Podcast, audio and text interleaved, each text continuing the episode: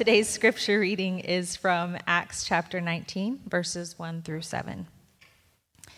And it happened that while Apollos was at Corinth, Paul passed through the inland country and came to Ephesus. There he found some disciples, and he said to them, Did you receive the Holy Spirit when you believed? And they said, No, we have not even heard that there is a Holy Spirit. And he said, Into what then were you baptized? They said, Into John's baptism. And Paul said, John, was bap- John baptized with the baptism of repentance, telling the people to believe in the one who was to come after him, that is Jesus.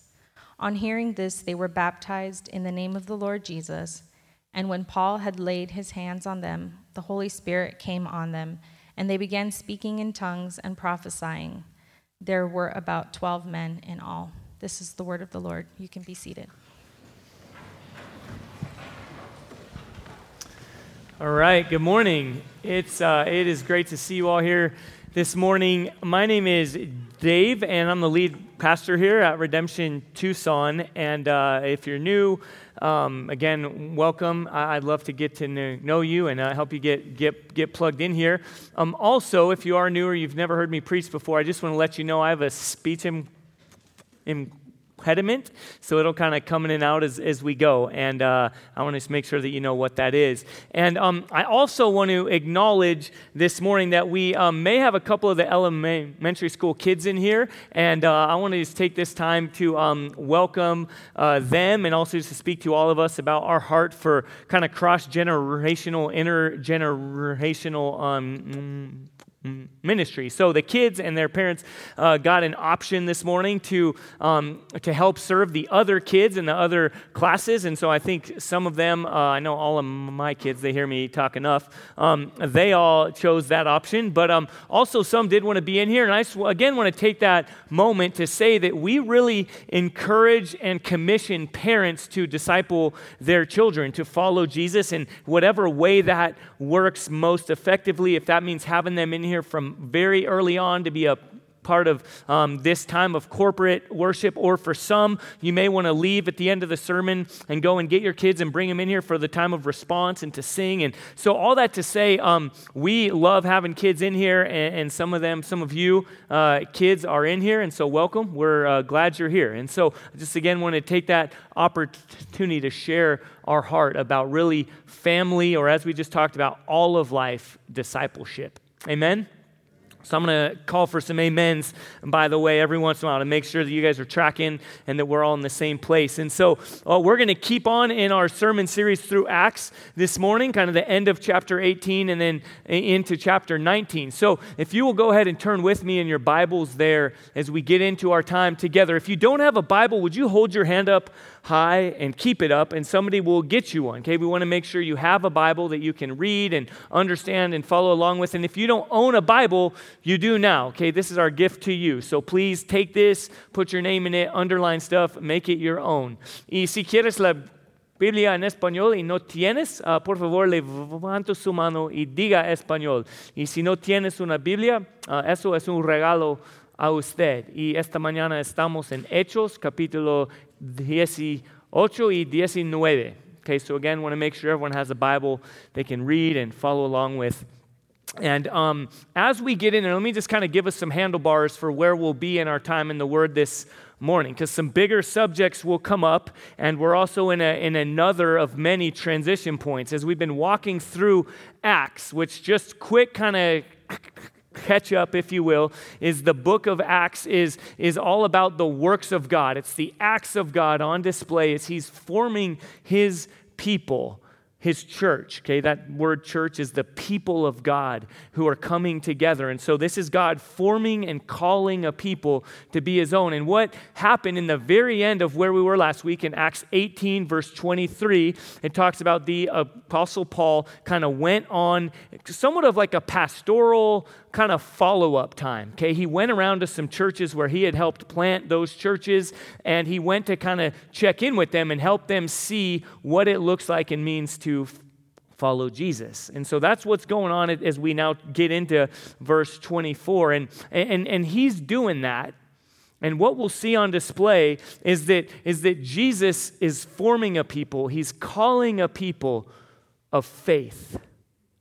And yet, that's a word, right, that we just throw around like it's some people's name, right? We give it to our kids. We, you know, we, we just throw it out there. Oh, I have faith in this, right? We, you know, it's like um, we were watching a, a, a game with a, a uh, went to a b- baseball game on Friday night. The Tucson Saguaros. Let me get a woot woot. Anyone?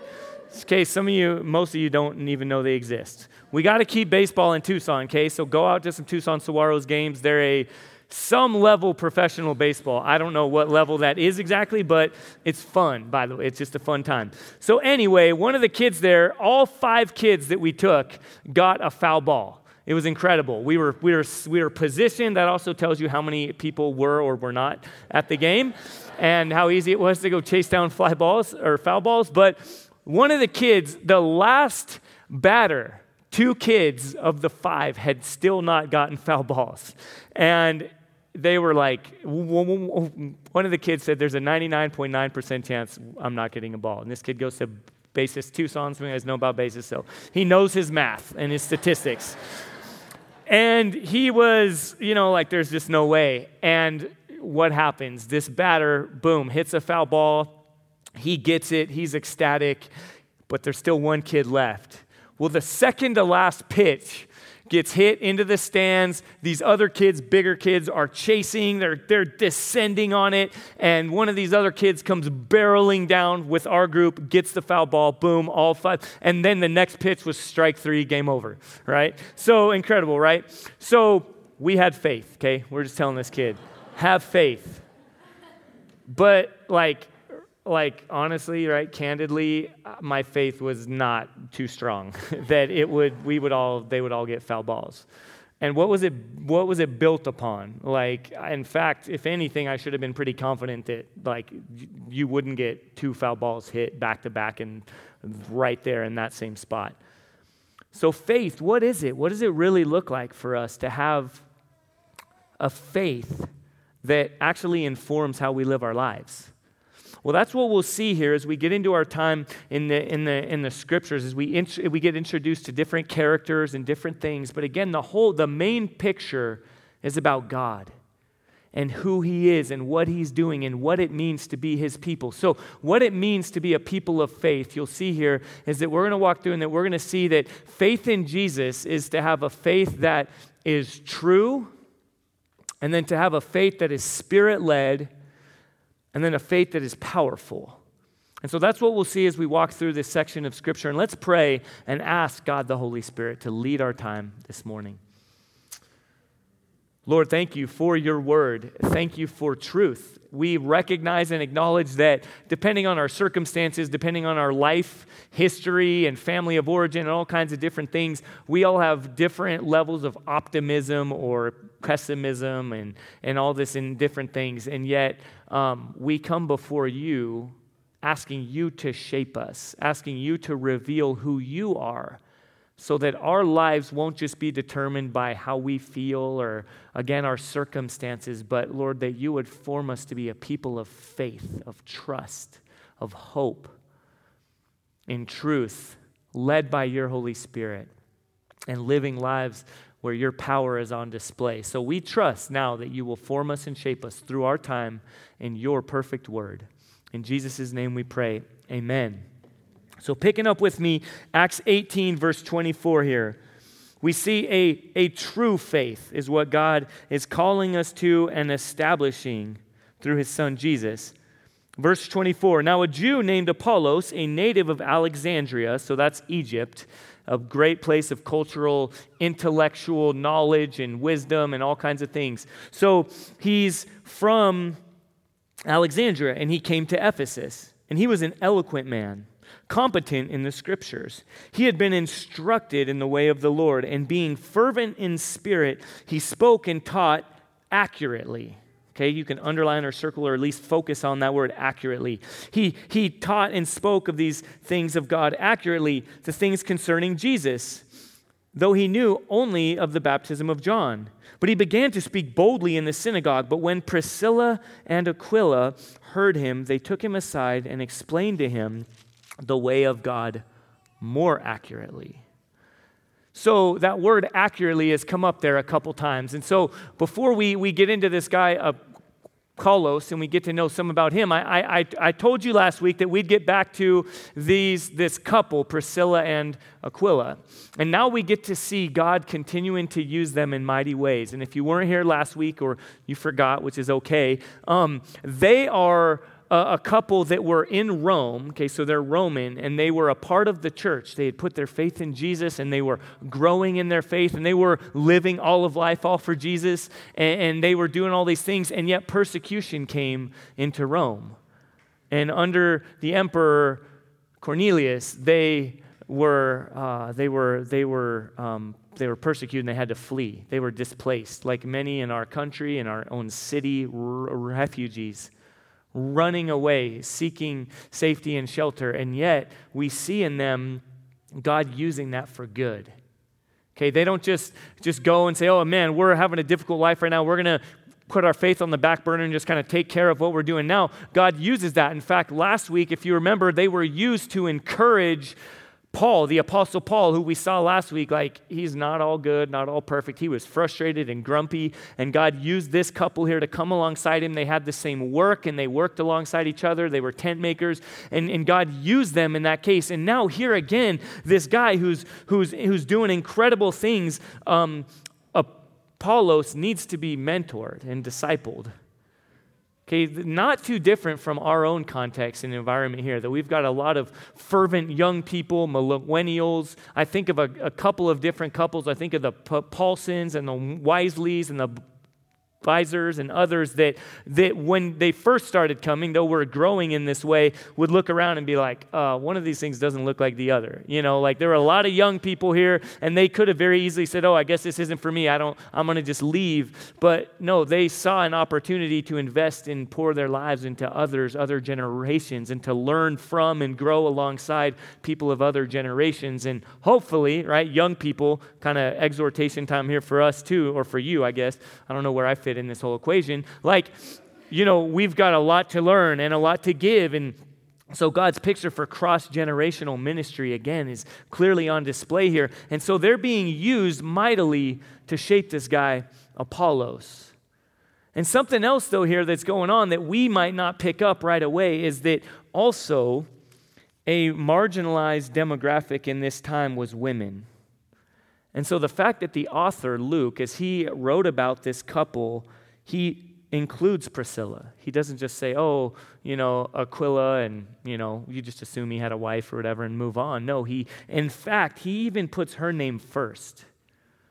Like, we don't know a ton about it, but we know that she was a godly woman and that God used her to help shape and, and, and to help mentor this young pastor, this young minister, this young evangelist, Apollos, in massive, significant ways. And God is all about using all people and forming his church. And just recognize this would be incredibly countercultural in a first century kind of context for this kind of um, incredible emphasis to be, to be given here. And so God is using this couple, Priscilla and Aquila, to pour into this guy, Apollos. And notice here something that kind of a weird dynamic going on that this guy Apollos, again from Alexandria, learned, intellectual, he's, he's, he's speaking and teaching, right? Verse 25 accurately.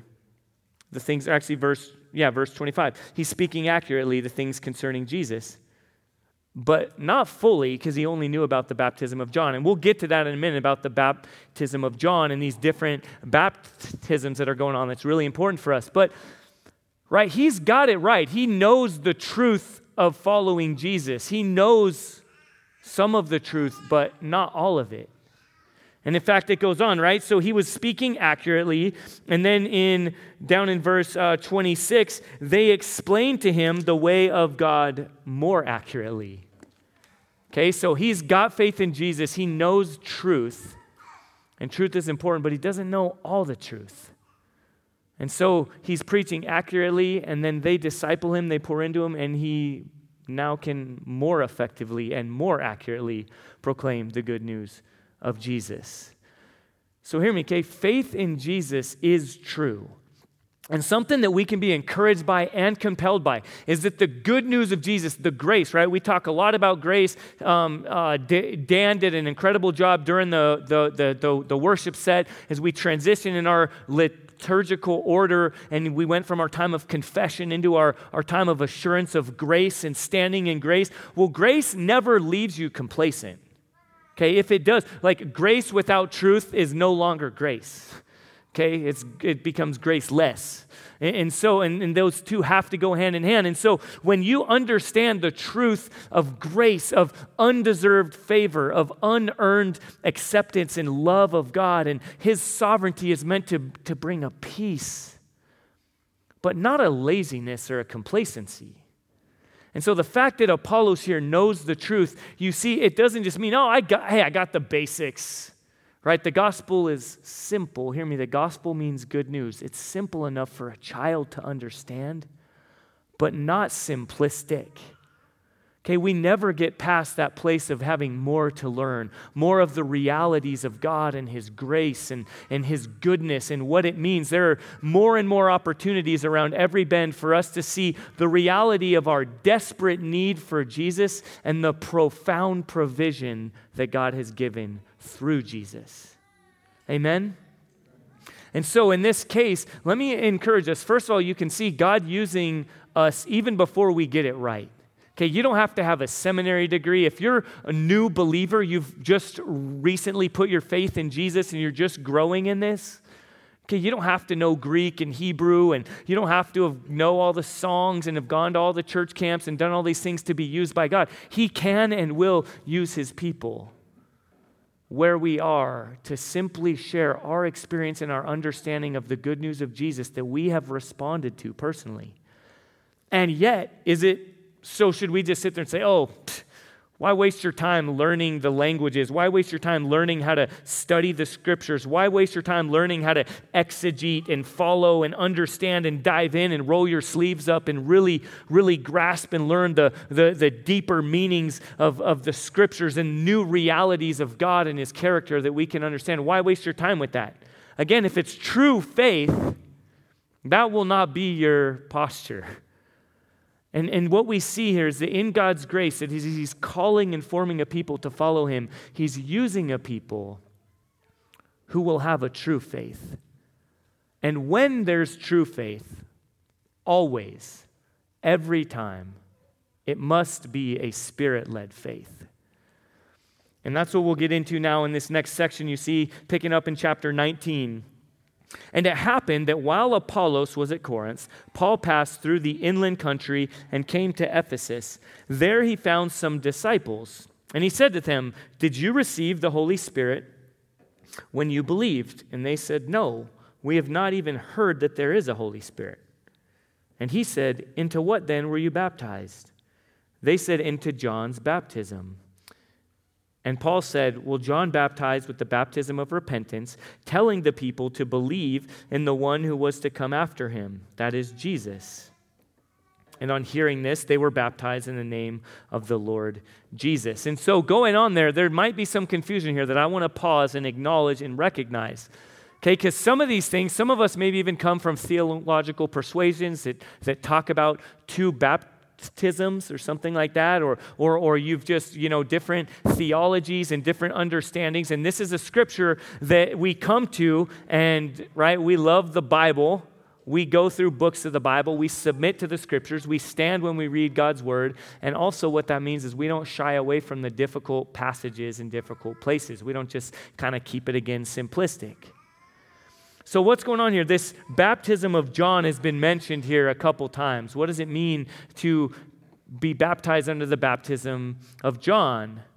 Well, John is John the Baptist, the cousin of Jesus who came before him. And you can read about this whole thing in Mark chapter 1. You see this all, all laid out. That, that, that, John the Baptist came before Jesus. He was a fulfillment of the prophecies from the Old Testament that one, one would come preparing the way before Jesus would come and would begin his earthly ministry. And that was John the Baptist. And he was baptizing, calling people to a repentance, okay? And a repentance means a recognition of where you are and of your separation from God and confessing your sin and then turning to him but it was incomplete. And he even knew that. John the Baptist knew that the fulfillment of that, what it meant to turn to God and to receive his grace, had to come fully and perfectly through the person and work of Jesus. Okay, don't just take my word for it. Look with me. I have it up here on the screen, or if you want to try to you know turn there you can go to mark chapter 1 and in verses 4 and then again in verses 7 through 8 we see john himself declaring how this all works now, John appeared baptizing in the wilderness and proclaiming a baptism of repentance for the forgiveness of sins. And then it goes on in those next verses, if you're wondering why, it just talks about what he ate and what he wore. And it's important there. We actually preached through it last year, so you can go back if you want to hear that. But now it gets into the content of what he's saying again. And he preached, saying, After me comes he who is mightier than I that's Jesus, the strap of whose sandals I am not worthy to stoop down and untie. I have baptized you with water, but he will baptize you with the Holy Spirit. This baptism of the Holy Spirit is not an either or. It's not a this or that. It's not, well, I'm of John's baptism and I'm no, again, if it's true faith, if it's real faith, faith, it has to be centered and built upon the person and work of Jesus, which always will include the ministry of God the Holy Spirit.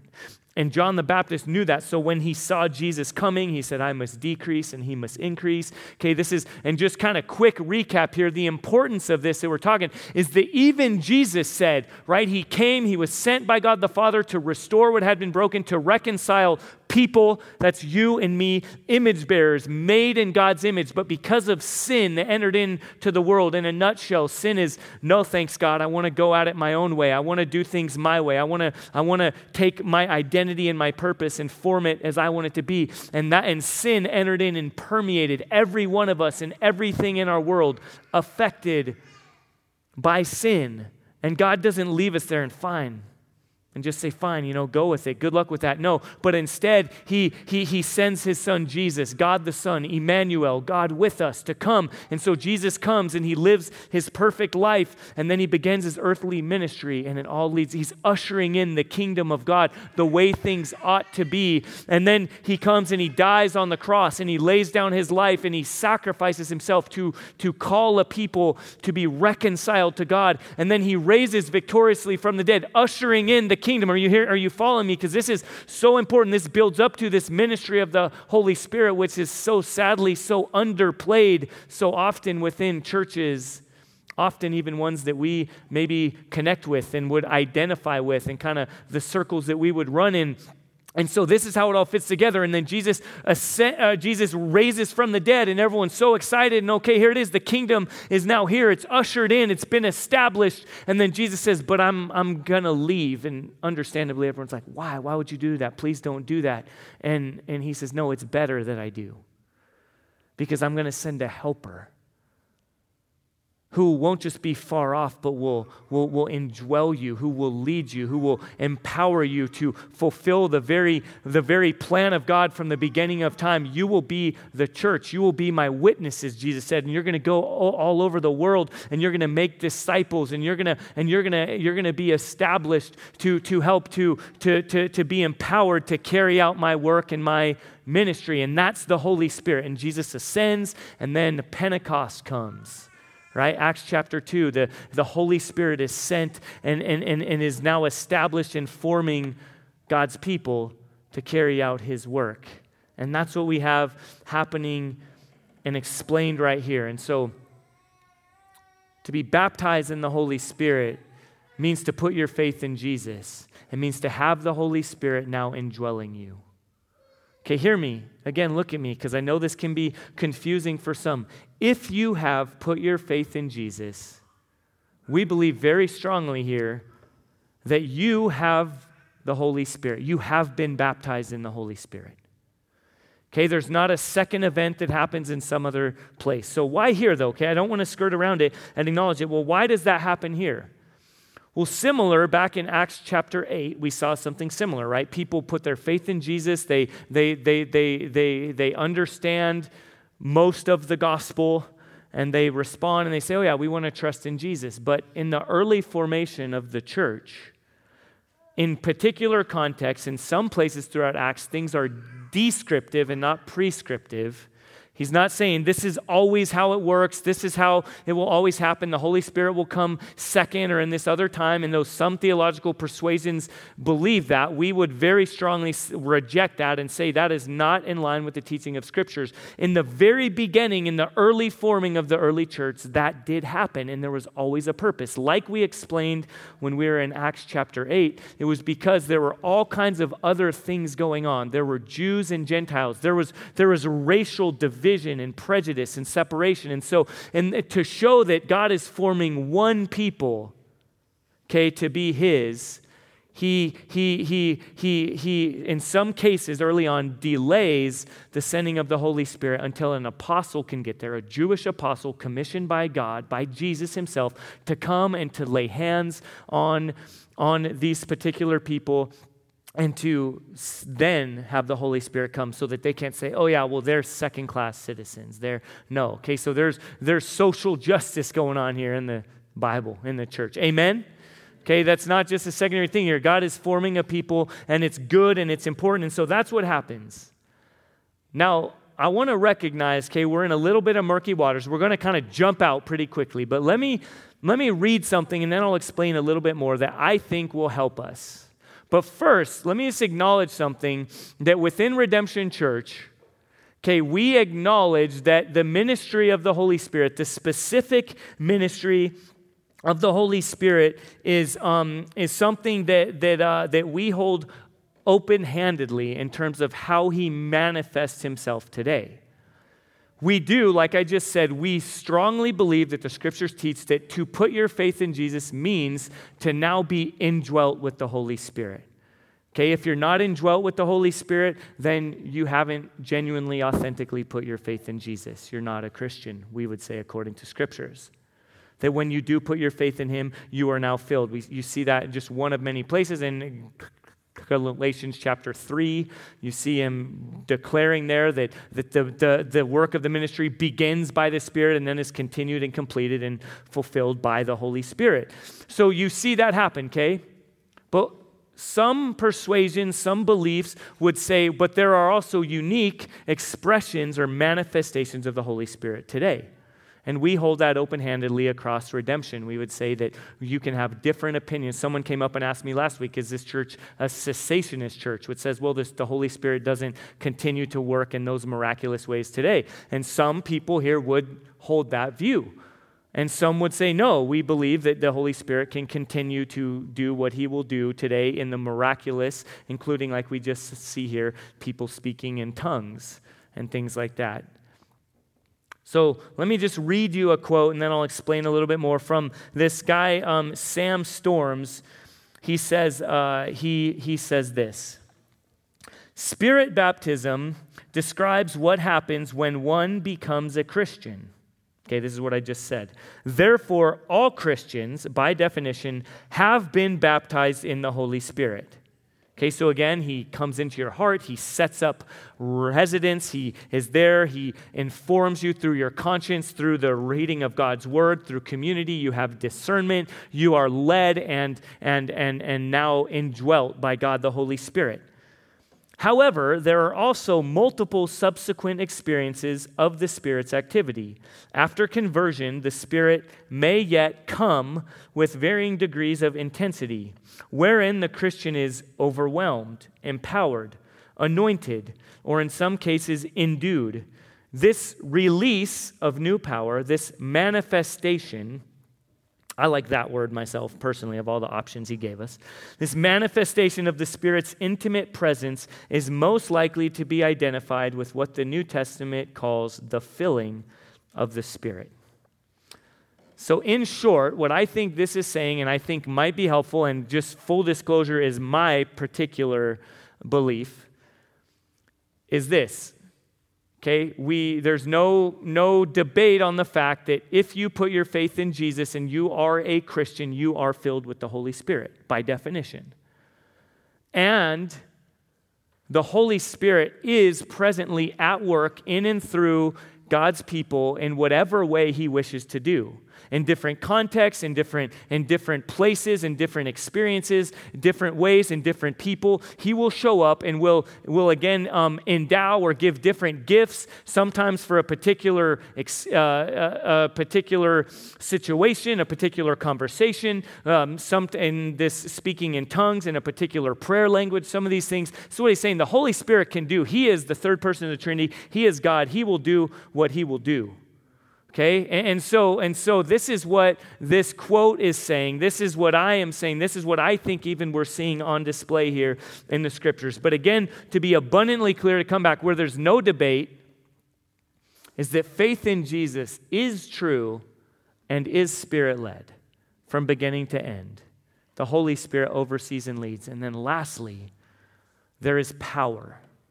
There is true power in and only in and through the name of Jesus. And so, pick up with me again in verse 11 as we kind of pick up the pace here and bring it back, and we see what real faith in Jesus looks like.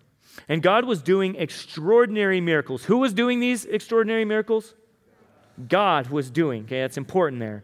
God was doing extraordinary miracles by the hands of Paul so that even handkerchiefs or aprons that had touched his skin were carried away to the sick, and their diseases left them, and the evil spirits came out of them. I just got to say for a second, again, that's what in that particular context, at that particular time, God chose to do. He chose to use these things, these handkerchiefs, I don't know that I want to be touched with someone's handkerchief, right? Even if it means getting healed. But, um, you know, it's kind of gross. But it, eh, these different things that have just touched Paul's skin are now, like, God's doing incredible things in that particular time to establish his church in that particular way. Do I think that today, in some context, he could do this? Yeah, if he wants to. Just again, kind of real talk, the churches and the context and the kind of theological persuasions where I've seen this type of thing going is usually to manipulate people and not to glorify God. Okay, I was a part of a particular church that was kind of like this. And usually, when aprons and handkerchiefs and things were being blessed, they were being sold at high dollar, okay, to try to help somebody, you know, get some kind of healing. That's not the work of the Spirit. That's not honoring the name of Jesus, as we'll see here in a second. But that's what's going on in this case, in this time. That's as God's words, as God's word says is happening.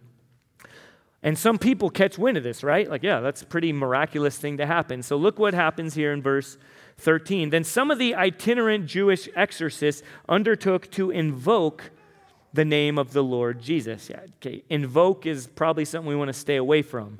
Okay, it has the connotation or the idea, the picture of, again, manipulating, using for selfish gain, or saying, I'm in control and how can I use whatever I can get my hands on to fulfill my agenda? So that's what they're doing here. They seek to invoke the name of Jesus over those who had evil spirits, saying, I adjure you by, and I could just picture them kind of putting on their like country club voice, right? I adjure you by the Jesus whom Paul proclaims.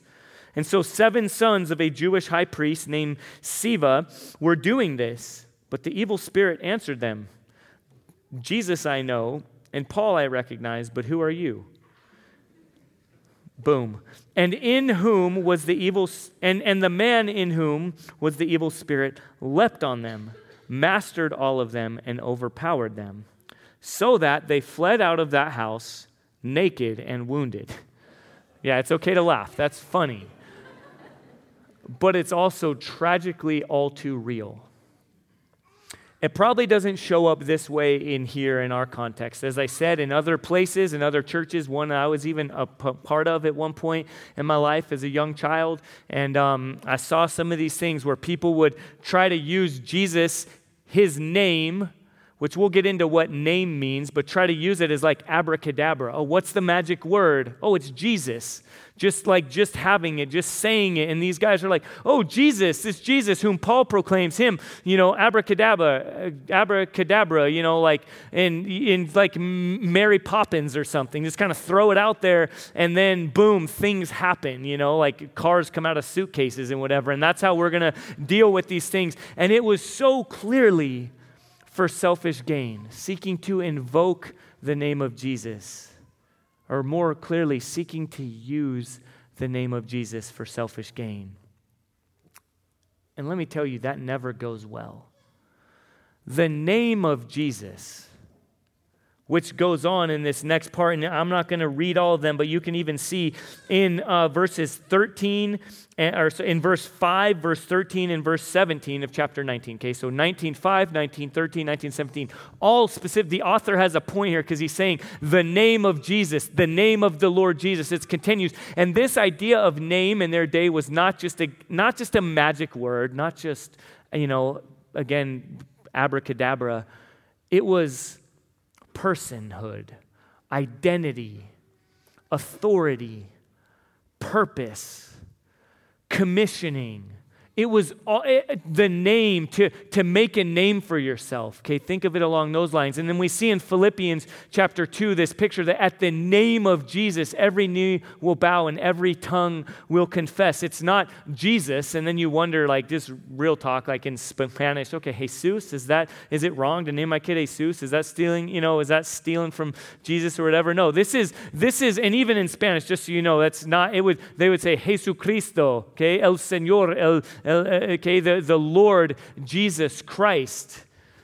In Hebrew, Yeshua HaMashiach, like Jesus, the Messiah, the one through whom and for whom all things were made, the one that every knee will bow and every tongue confess, the one that even demons will say and will tremble, will shudder. The Jesus, not just a magic word, not someone or something to manipulate and use for selfish gain, but the Lord, the real person who we will bow at his feet and who is the King of kings and the Lord of lords, the Alpha and the Omega, the beginning and the end. And so if you have have a faith in Him, it is a true faith and it is a spirit led faith. And if it is a spirit led faith, it will always be powerful, but not for selfish gain. It will, it will have the power of Jesus being glorified and His people being blessed, and His good news demanding a response. And that's what was happening as we see these miraculous things happening and taking place in the early church. Even these handkerchiefs and aprons, people being raised from the dead, the Apostle Paul getting bitten by a snake and not a very poisonous snake and not dying, all these kinds of things that are happening. And the seemingly magnificent, and in our day today, the seemingly normal, is always God at work proclaiming and declaring the good news of Jesus for his glory and others' good. And we heard an all of life interview earlier talked about what this looks like in the workplace. And now we need to consider what does this look like in your life? What does walking with this kind of real faith look like? What does it look like for us? True faith. Do you ever grow numb or grow inoculated to the good news of Jesus? Wherever you are, you can be encouraged that you don't have to have all these lofty degrees and know it all to be used by God. And yet, He is continually bringing us into, shaping us in the image of Christ, bringing us, fleshing out the full implications of who He is and what He's doing. And His Holy Spirit, which, if you put your trust in Jesus, indwells you. Like, that is massive. You have worth and value that God Himself would choose to reside in you, to inform you, to lead you, to direct you. If you're wondering where you should go, what you should be doing, how you should live when you wake up in the morning, man, a good place to start is God. As I come before your word, as I live among your people, and as I, I depend upon your spirit, you will direct me, you will lead me. There's a faith and an assurance there that cannot be taken away. And then finally, there's a power but again, only in and through and for the name of Jesus to be exalted as God is forming a people and carrying out his mission who are a people of faith, true faith, spirit led faith, and powerful faith. Let's pray together. Lord, thank you for this time we've had in your word. Thank you that uh, we don't have to have it all figured out, but we can come before you. We can submit to your scriptures. We can rely on your sovereignty, on your oversight, on your power, on your wisdom. Lord, for those of us here this morning who need to be encouraged, who need to look at someone like Apollos who was being used profoundly by you but still had more to learn. Lord, encourage us to press in all the more, to spend time in your word, to, to, to learn more of what it means to be your, your follower, to be your image bearer, to be your disciple. And Lord, I pray that we would be formed and shaped and empowered and led by your Holy Spirit.